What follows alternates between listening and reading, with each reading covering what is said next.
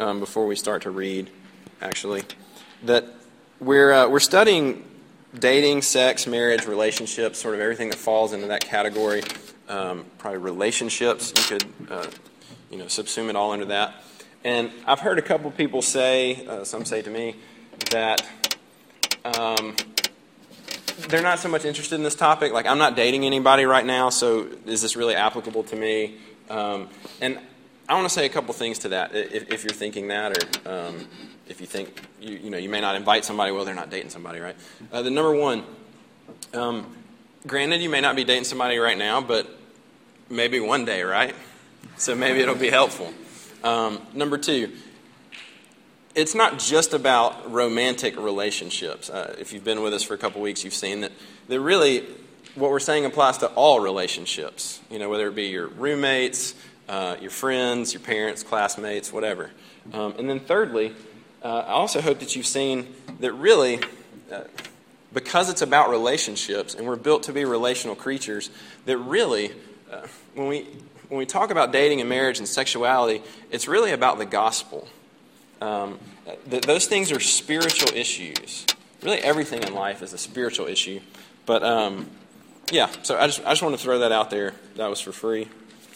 You don't have to pay any extra for that. Um, so let's read. Uh, make sure I read the right verses. Genesis chapter 3, 1 through 13, and then we're going to skip a few verses, skip down to verse 20. This is God's word. Now the serpent was more crafty than any other beast of the field that the Lord God had made. He said to the woman, Did God actually say, You shall not eat of any tree in the garden? And the woman said to the serpent, We may eat of the fruit of the tree in the garden, but God said, You shall not eat of the fruit of the tree that is in the midst of the garden, neither shall you touch it, lest you die. But the serpent said to the woman, You will not surely die. For God knows that when you eat of it, your eyes will be opened, and you will be like God, knowing good and evil. So when so when the woman saw that the tree was good for food, and that it was a delight to the eyes, and that the tree was to be desired to make one wise, she took of its fruit and ate. And she also gave some to her husband who was with her, and he ate. Then the eyes of both were opened, and they knew that they were naked. And they sewed fig leaves together and made themselves loincloths. And they heard the sound of the Lord God walking in the garden in the cool of the day. And the man and his wife hid themselves from the presence of the Lord God among the trees of the garden. But the Lord God called to the man and said to him, Where are you? And he said, I heard the sound of you in the garden, and I was afraid because I was naked and I hid myself. He said, Who told you that you were naked? Have you eaten of the tree of which I commanded you not to eat? The man said, The woman whom you gave to be with me, she gave me the fruit of the tree, and I ate. Then the Lord God said to the woman, What is this that you have done? The woman said, The serpent deceived me and I ate. And skipping down to verse 20. The man called his wife's, wife's name Eve because she was the mother of all living, and the Lord God made for Adam and for his wife garments of skin and clothed them. The Bible says that the grass withers and the flowers fade away, and that mankind is like the grass, but the word of God stands forever. So let's pray before we consider it further. Heavenly Father, this is your word uh, written long ago, but spoken now. And Lord, we pray that you, since you've written it, that you would be here with us tonight by your Holy Spirit and that you would teach it to us. That you would take this word and illuminate its meaning to us, that you would apply it to our hearts, uh, that you would open up our ears that are stopped so that we might hear. Open up our eyes that are blind so that we might see. Lord, we pray that you would do that, and we ask it in Jesus' name. Amen. Um, and as, uh, as every week, and I will continue to do before we start, let me give uh, due credit to uh, guys like Les Newsom and Tim Keller, Ricky Jones, uh, some other ministers whom I've borrowed material from, and uh, I appreciate their help. Um, all right, so we're talking about, well, we'll get there. We'll get where we're talking. Um, have you ever had the experience of being with a, at least two, but a handful of little kids, like little, like two or three years old? Uh, maybe you've kept the nursery at church. Maybe you've got little cousins, uh, nieces, nephews, something like that. If you've ever been around like a handful of, say, three year olds playing, you know that there's going to be one word that's going to appear in those, you know, in your time with them more than any other. And that word is mine, right? You know how this goes. Uh, you put some, some toddlers in a room, you give them any toys, and it's not going to be long until one is snatching it from the other, other one and declaring, mine, even if it's not theirs, right? And then, sure enough, the other one's going to come along, take it back, and yell, mine, and then it's on, right? We've all seen it, we've all done it in the past, hopefully. Um, now, the question is why in the world would a kid do that? Have you ever thought about that? Why would a kid, I mean, he's two, he's three, right?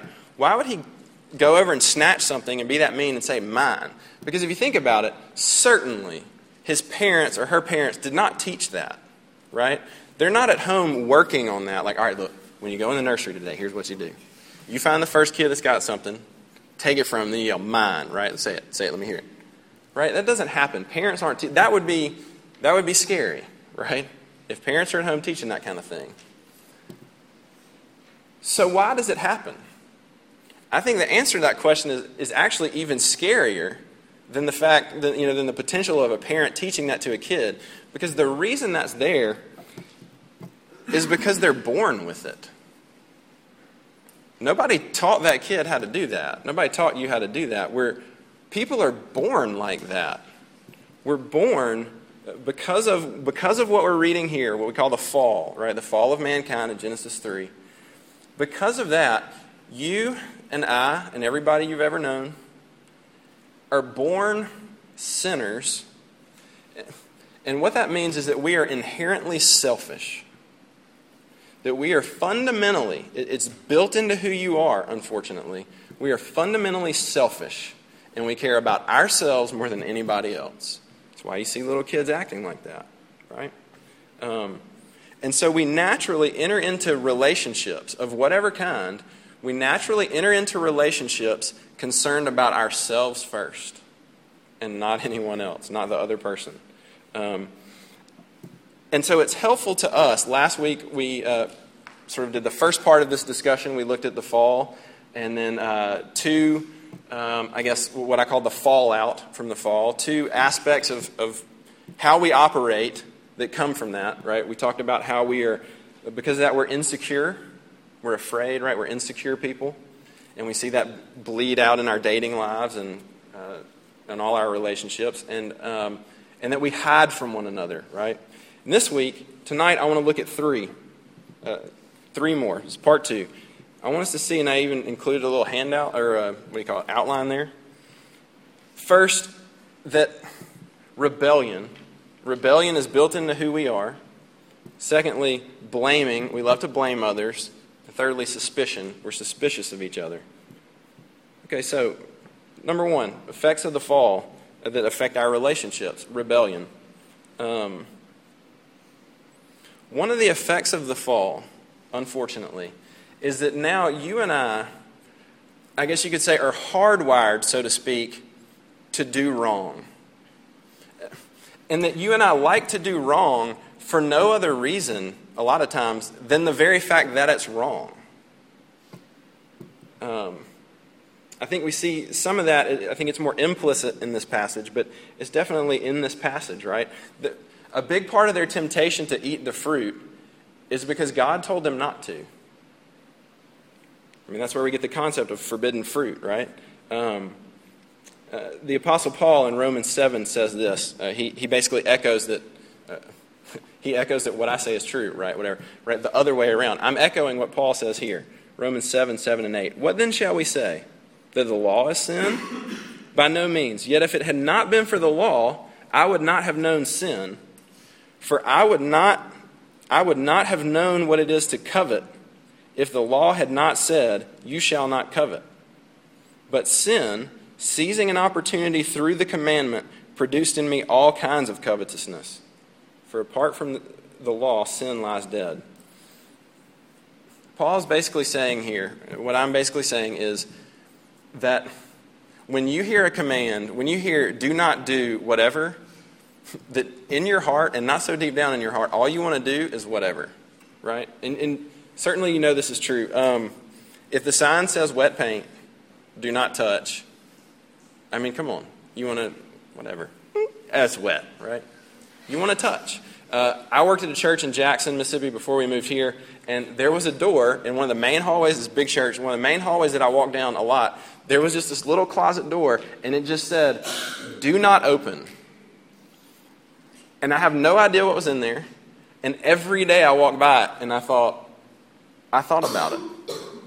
And I honestly thought about one day just, just opening it and being like, you know, like, how do you like that, right? I did it. Hopefully, I had enough, you know, I think I had enough uh, wherewithal. I'm an adult enough to know that somebody probably put that sign there for a reason. Um, you know, don't know what heavy thing's going to fall out and hit me, but, but you know how it is. Um, and it's not a new thing. Uh, Augustine, one of the church's greatest early theologians, a guy that lived around the year 400, 15, 1600 years ago, uh, talked about this very thing. Um, and he basically says, I, I, won't read you the whole quote. Um, he basically says that there was a pear tree next to where he grew up. And sometimes he and his buddies would go and steal pears. It was not theirs, right? They would go and steal these pears. And he said they weren't really good, they didn't taste very good. We didn't do anything with them, we went and dumped them out later. Really, the only reason we did it is just because we weren't supposed to. Um, he says, I loved my error, not that for which I erred, but the error itself. It was foul, and I loved it. I loved my own undoing. Right? He's saying the same thing. That you and I are, because of the fact that we're sinners, we like to do wrong oftentimes just because it's wrong. And so it really flies into the face, I think, of the way that we tend to think of ourselves a lot. I think that we tend to think of ourselves as when it comes down to it, we're good people with some bad stuff kind of sprinkled in there. But at the core, we're good. And the Bible says that that's, it's actually the opposite. That down to our core, we're broken and sinful and depraved and messed up people. It's really not a pretty picture. And so I, I bring that up to make one application in regard to dating and marriage and whatnot. Um, and it's this I want, I want you to see that a big part of, of sexual attraction, or, or of the lure of sexuality to, to many of you, you know, whatever that means, hooking up with your boyfriend or girlfriend, um, sleeping with them, pornography, uh, lustful thoughts, whatever it is, that, that a big part of that allure for us is often nothing more than the fact that it's wrong. Okay, now, why do I say that? I say that for this reason that, that really what we've referred to, that many of you, what you have referred to as your sex drive, right? Just, just got these urges is really nothing more than, than, the, than the thrill that you get because it's wrong. It's really nothing more than the love of the pursuit of being a little more dangerous and a little more dirty, or a little dirtier, I guess. Um, and here's the sad reality. Here's why I feel obligated to tell you this. Because some of you are going to find out that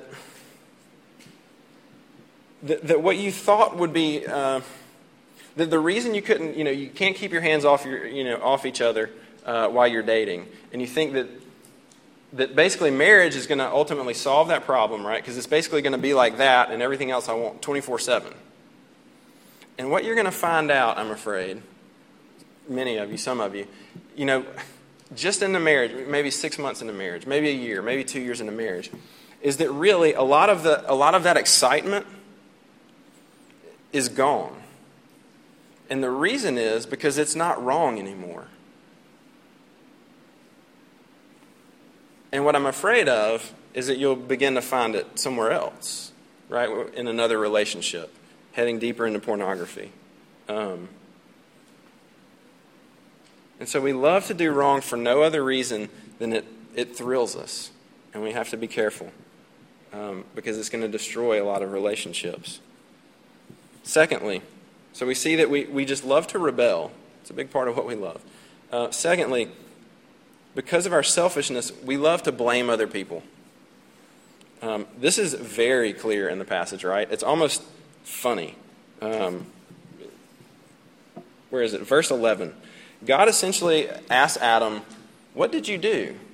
And Adam says, It, was, it, it wasn't me, it was her. It was, it was, it was the one, and he really kind of blames God too, right? He said, No, no, it wasn't me, it was, it was, it was her. He really blames God. He says, It was the woman that you put here with me, right? And so he goes to Eve and he says, Well, so what, what'd you do? He said, It wasn't me. I didn't do it. The serpent made me do it, right? The devil made me do it. The buck gets passed all the way down the line, right? Um, nobody wants to admit that they did wrong. And they're very, not only do they not want to admit they did wrong, but they're very quick to show that it's their fault and not my fault. I want you to think about how radically selfish that is, right? Um, you know, certainly it's a form of that of, of, hiding, like we talked about last week. We don't we don't want people to see the real us, and so we say, look, look at them, look at them, they're worse than me. Um, we don't want to see we don't want people to see the, the bad stuff about us. But notice that it's not just it's not just a lie. Adam doesn't just say, No, no, I don't I don't know what you're talking about. Well, how did you know that you were naked? I just kind of figured it out, right? He doesn't just lie. He is really quick to throw Eve under the bus. Now think about it. This, this is 15 verses, however long that translates into time. 15 verses before, Adam is singing a love song over this woman. She is bone of my bone, flesh of my flesh. This is the, you know, this is the greatest thing ever. I'm so in love. 15 verses later, he's like, it's her fault and she should go down for it. Not me. I mean, that's, that's pretty shocking. And we tend to do the same things, of course, right? We're, we're radically committed to ourselves, and so we'll throw anybody else under the bus if we get the chance. Um, and you know how devastating that is in our relationships. We say things like, you know, uh, look, look, look, I, look, I know I'm not perfect. I mean, I know I'm not perfect, but seriously, you really need to think about, you know, such and such. Um, look, I know it's I know it's a problem that I whatever, and I need to work on that. But you have got to stop fill in the blank, right? Um, he's the one that's always, you know, or she's the one that, um, you know, I, this is a classic. I know I probably shouldn't have said that, but she knew that was going to make me mad, right? She knows the buttons to push. I mean, yeah, yeah, I flew off the handle and I shouldn't have, but she knew she was going to make me mad you and I tend to work under the assumption that the real problem is out there and not in here. And I think the big application for us here is that you and I have to realize that, that fundamentally, in our relationships, our sin is the biggest problem.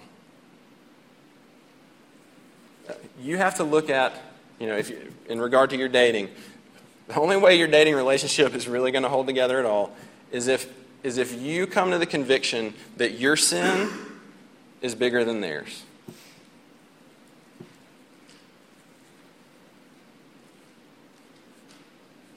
You have to see that your sin is the real problem and not theirs.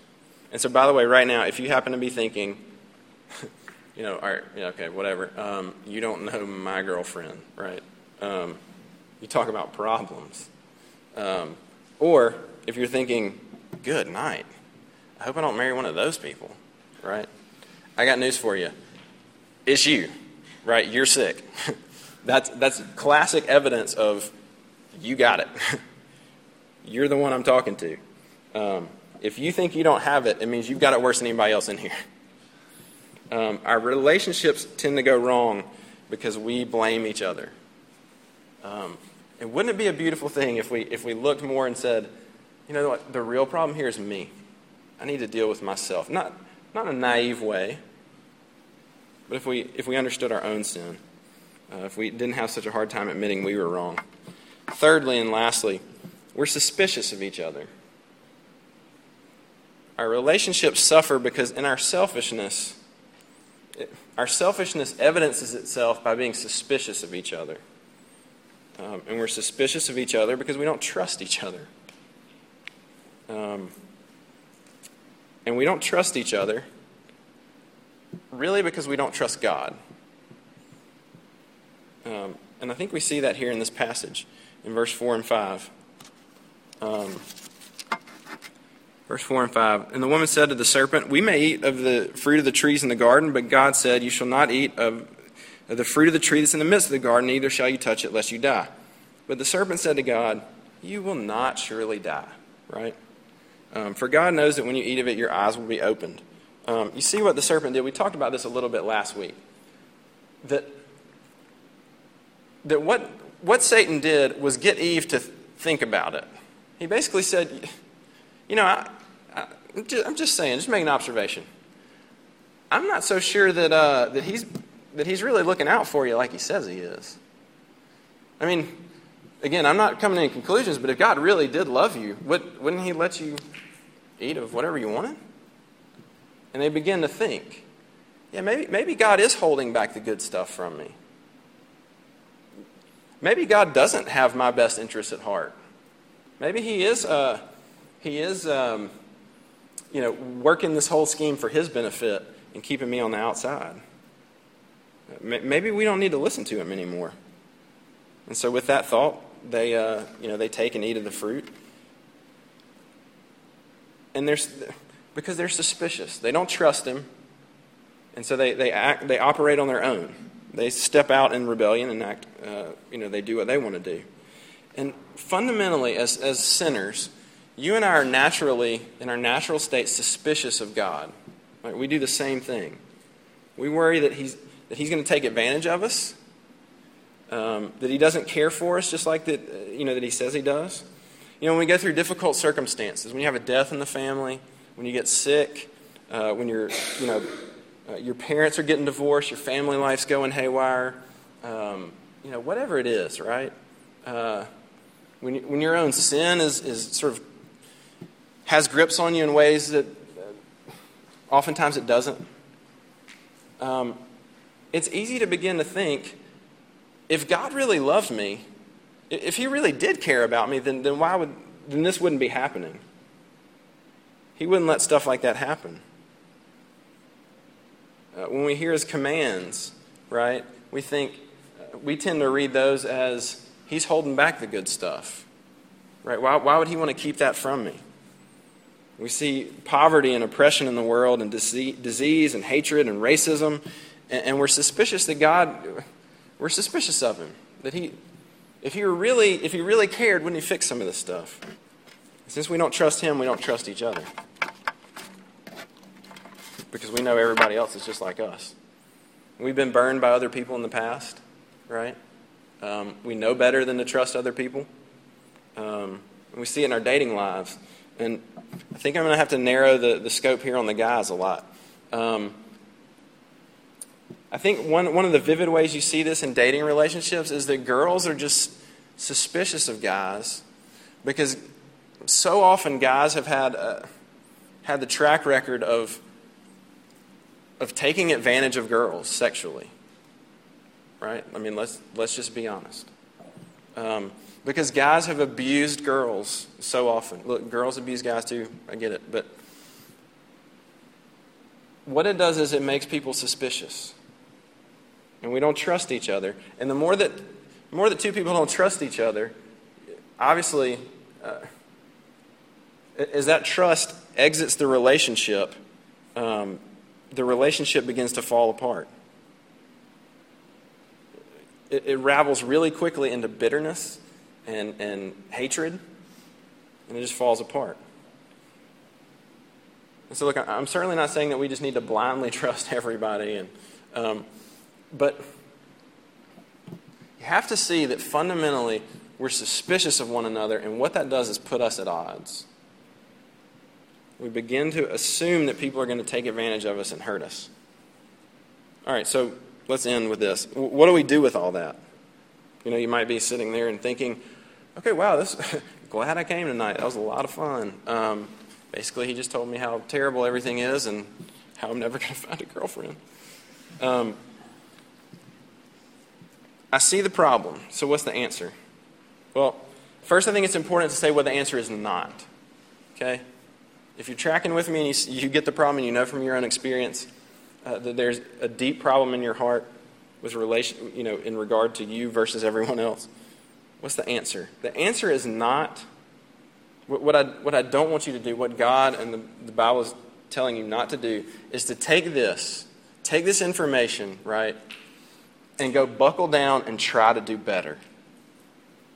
Now, look, is there a sense in which it is saying that? Of course, right? Of course, you should leave here and, and try not to be selfish, right, and, and work. But, but that can't be the fundamental answer, right? That can't be the, the take home point. That what you leave with is, wow, I am screwed up and I've got to fix it, or no one is going to like me. And certainly no one's going to love me. It's not where the answer starts. And I would, in fact, I know every one of, every one of you in here knows this, right? Because you've tried it. You've tried to stop whatever that sin is, um, whether it's selfish, you know, whatever it is. You've tried, you've heard the speaker or you read that Bible verse and you said, okay, for real this time, right? Like I'm, I'm going to stop or I'm going to start whatever. And you know it doesn't work. It might work for a little while, it just doesn't last, right? And so we've said all along that the dysfunction in our relationships with one another that it ultimately stems from our broken relationship with God. And so the answer has to lie. The answer has to lie there also, right? The answer has to lie in the restoration of that relationship. Healing has to take place there before it can take place uh, in us and with each other. All right, so you might be thinking, how in the world can those two things be connected? And, and I understand that. But the way they're connected is this because of the gospel. They're connected because of the good news of Jesus Christ. Right? The bad news is that you and I are naturally suspicious of God and we don't trust Him.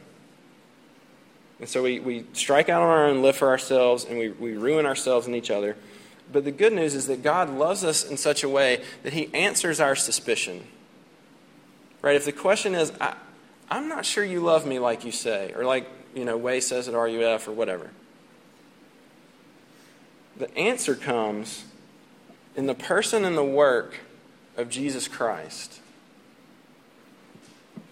If that's our question to God, which I'm trying to present to you that fundamentally it is, the answer to that question is the entirety of Jesus' life and death. Does God love me? Is he out for my good? It's like he says, Here's your answer. And he sends his son, Jesus, right? His, his only son. He sends him to earth and Jesus willingly goes to earth and he, he lives a perfect life. He, he, he leaves the glories of heaven and he, and he comes to live here. Live among selfish people. Interact with us. And he comes and he lives a perfect life so that he can give it to us. And he earns righteousness that, that we're not able to earn. And I think in some ways, ultimately, we see it on the cross. Right? All these things that we've talked about. What do you see on the cross? How is, what does Jesus look like on the cross, in a sense? Well, you see him, you see him take on insecurity and fear, right? I mean, even just before the cross in the garden, you see Jesus so overwhelmed. I mean, I want to say scared, so to speak. We're going to put that in quotes, right? So overwhelmed by what he's about to face that he prays to God that, they're not, that it not happen. Talk about insecurity and fear, right? That we talked about last week. And then on the cross, he, cries out that, that really weird, you know, from, from a psalm, he cries out, My God, my God, why have you forsaken me? He doesn't call him Father like he always has. He takes on our insecurity and our fear. He also hangs there physically naked, right? He takes on our, our nakedness. We talked about that when we talked about hiding. We don't like to be naked in front of people. We like to put on, you know, I want you to see what I want you to see. Jesus hangs there naked. He hangs there punished for our rebellion. Right? We love to rebel just because it's, it feels good and just because we want to. He's on the cross taking on our rebellion.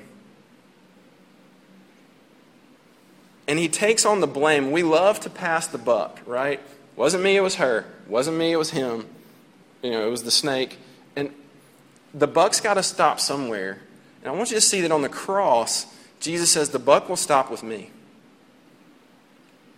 I will take all of the blame. I'll take the insecurity, the fear. Uh, let me start over. I'll take your insecurity. I'll take your fear. I'll take your suspicion of God. I'll take your sin. And I'll take all the blame and I'll put it on myself.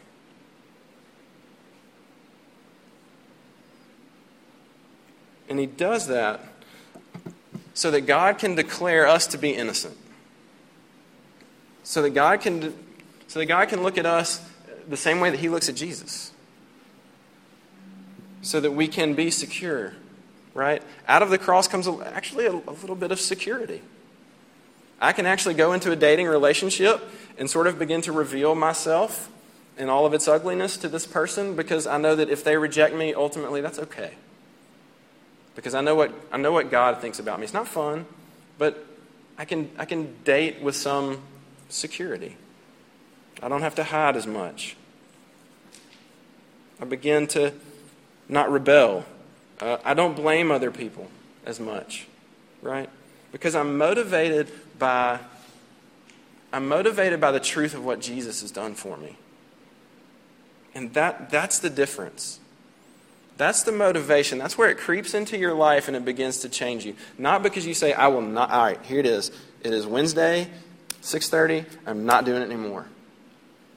But because you, it has to be motivated out of a love for Jesus, uh, for what he's done for you, for me. Let me end with Romans 8.32. Paul says, He who did not spare his own son, but gave him up for us all, how will he not also with, with him graciously give us all things? God answers our suspicion of him by making his love, his love for us transparent, right? And if he's willing to give us his son, Paul says, why, why would he not, why would he hold back anything else? And he offers it to you for free. So won't you take it? Let's pray. Jesus, we have a hard time believing that. We have our minds can scarcely catch up to that fact that you would find in your people, um, though not in and of ourselves, but that you would count us worthy of that love is beyond us. But Jesus, I pray that you would break into our hearts and change them Lord, and make us, make us to see that, that you really do offer yourself and your love for free. And that so far from uh, giving us a reason to be suspicious of you as we are, Lord, we should, we should fall on our faces and worship and, and gratitude and praise and thanksgiving because you're good. Father, I pray that would be true of us uh, every one of us tonight. And if it's not, would you make it so? We pray in Jesus' name. Amen. Stand up for one last song.